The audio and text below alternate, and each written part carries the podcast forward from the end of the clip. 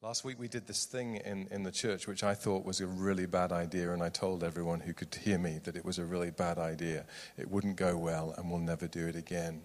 Someone suggested that we did a DIY nativity, and I knew that was a bad idea because I'd been to nativities when I was younger, and, and, nativities were pretty simple affairs. You know, you, you all had a part, and uh, there was one Mary and one Joseph, and, and everyone knew who was going to be Mary, and everyone knew who was going to be Joseph. It was like the most popular, well, it was usually the most popular girl and the naughtiest boy who was Mary and Joseph, and because you could control Joseph.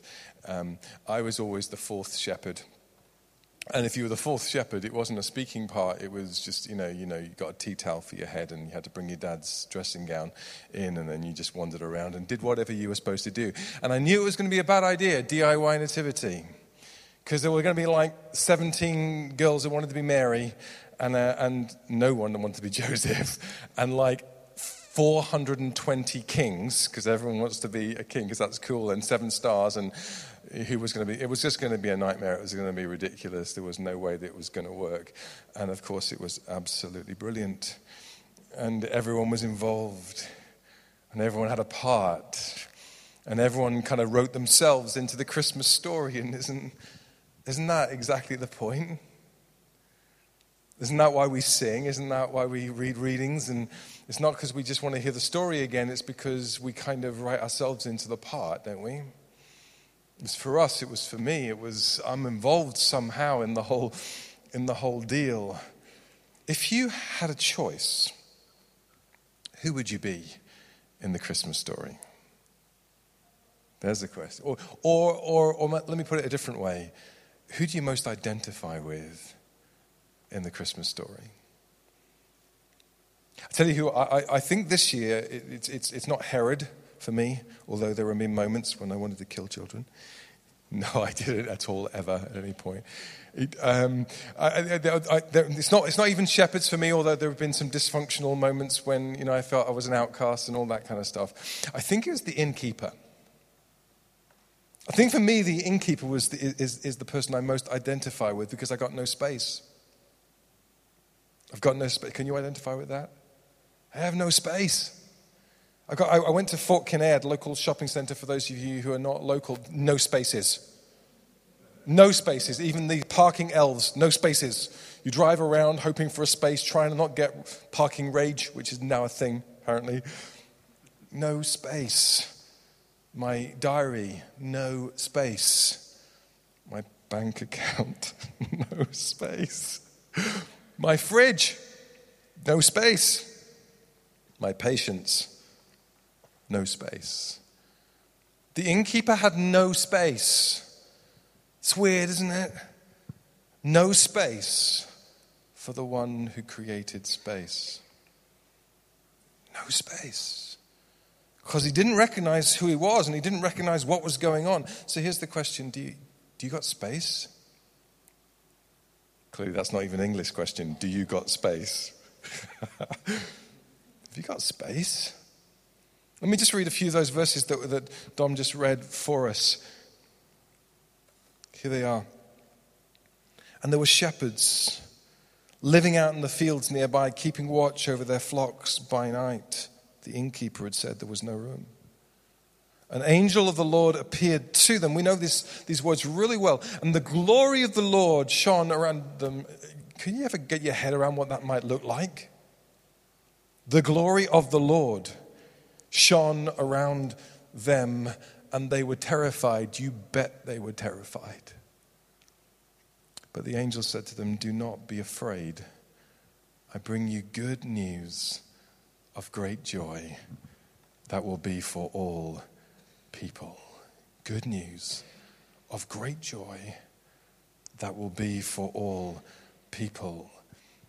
Get your head around this story. There's this unwed young couple pregnant from the provinces.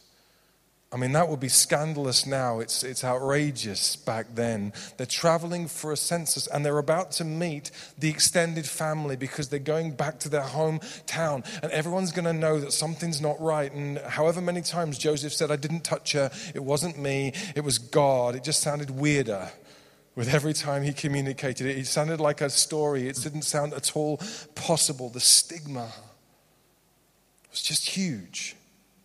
God chose to be born into the chaos of this world and into the stigma of human relationships. And there was no room for him. There was no room for him. This long, long trip, Mary is, is just wanting to sleep, and all she can do is sleep with the animals. She's been riding an animal, and now all she can do is sleep with the animals, and she can feel the baby coming, like in her neck. What, I don't want to move by that, but you know, do you know what that? Uh, some of you women will know. You can feel the baby coming. It's just coming, and there's nothing I can do, and I've got to, and there is no room.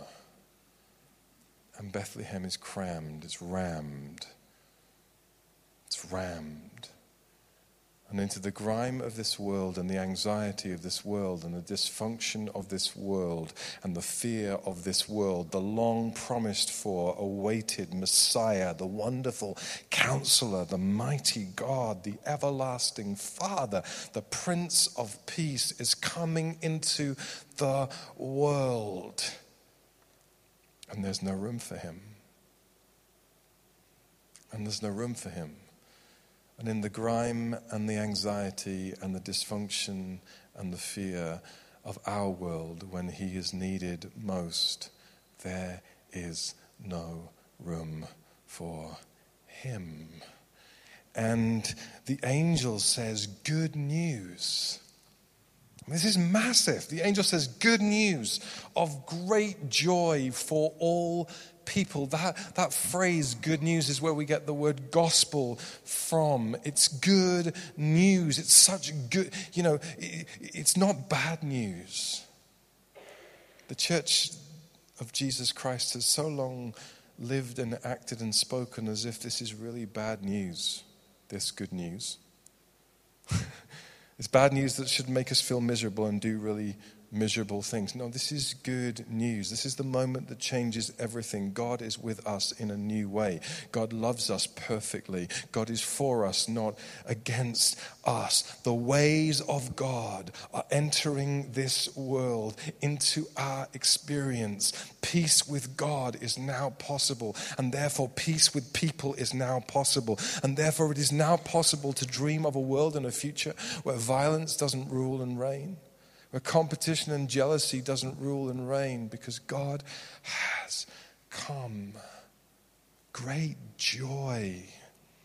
Do you know, in the original language, the, the word for great joy is the word megaskana, which actually means exactly what it, you think it means. Kana is the, is the root, root word for the word grace and the root word for the word gift, and megas just means mega.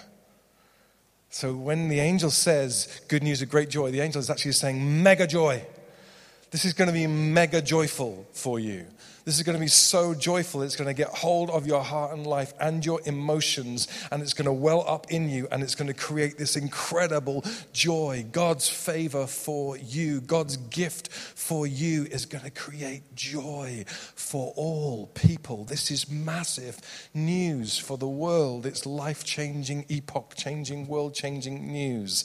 And, and there was no room for him because they didn't recognize what was happening, because they were so busy with immediate, important things that they missed the essential, eternal thing. They were too busy for God. I mean, when you think about it, that's nuts, really. If God showed up and had been promised and and then they missed him because they were too busy for him. It's crazy, isn't it, to blitz through life, ruling nothing in and nothing out. And at the end of your days, find yourself holding nothing, suddenly aware of everything, and holding nothing, and never truly living. It makes no sense and it appears to be nonsense. But in every other way, it makes sense that God has come but there is no space because I'm too full of stuff. And I'm too full of profits to be made and people to please and context to be had and things that must be done. And yet, in reality, I'm empty of all the stuff that means anything at all purpose and wisdom and love and peace and joy, so full of me. I have no room for Him, for the Savior of the world. But God has come. And God has come to unexpected places, to unexpected people. And He arrives where there is room for Him. See that? He arrives where there is room for Him. And He still does. The, the only question left hanging tonight as we celebrate this most beautiful celebration of the birth of God is have you got space? Will you make space? Are you open or are you closed? Are you open? or are you closed? Let's pray together.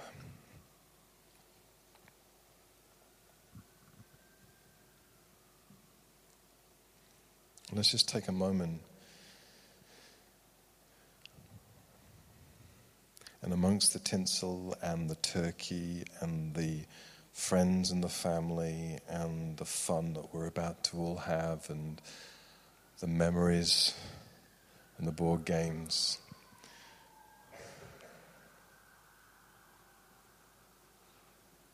Let's just reflect on the Savior of the world.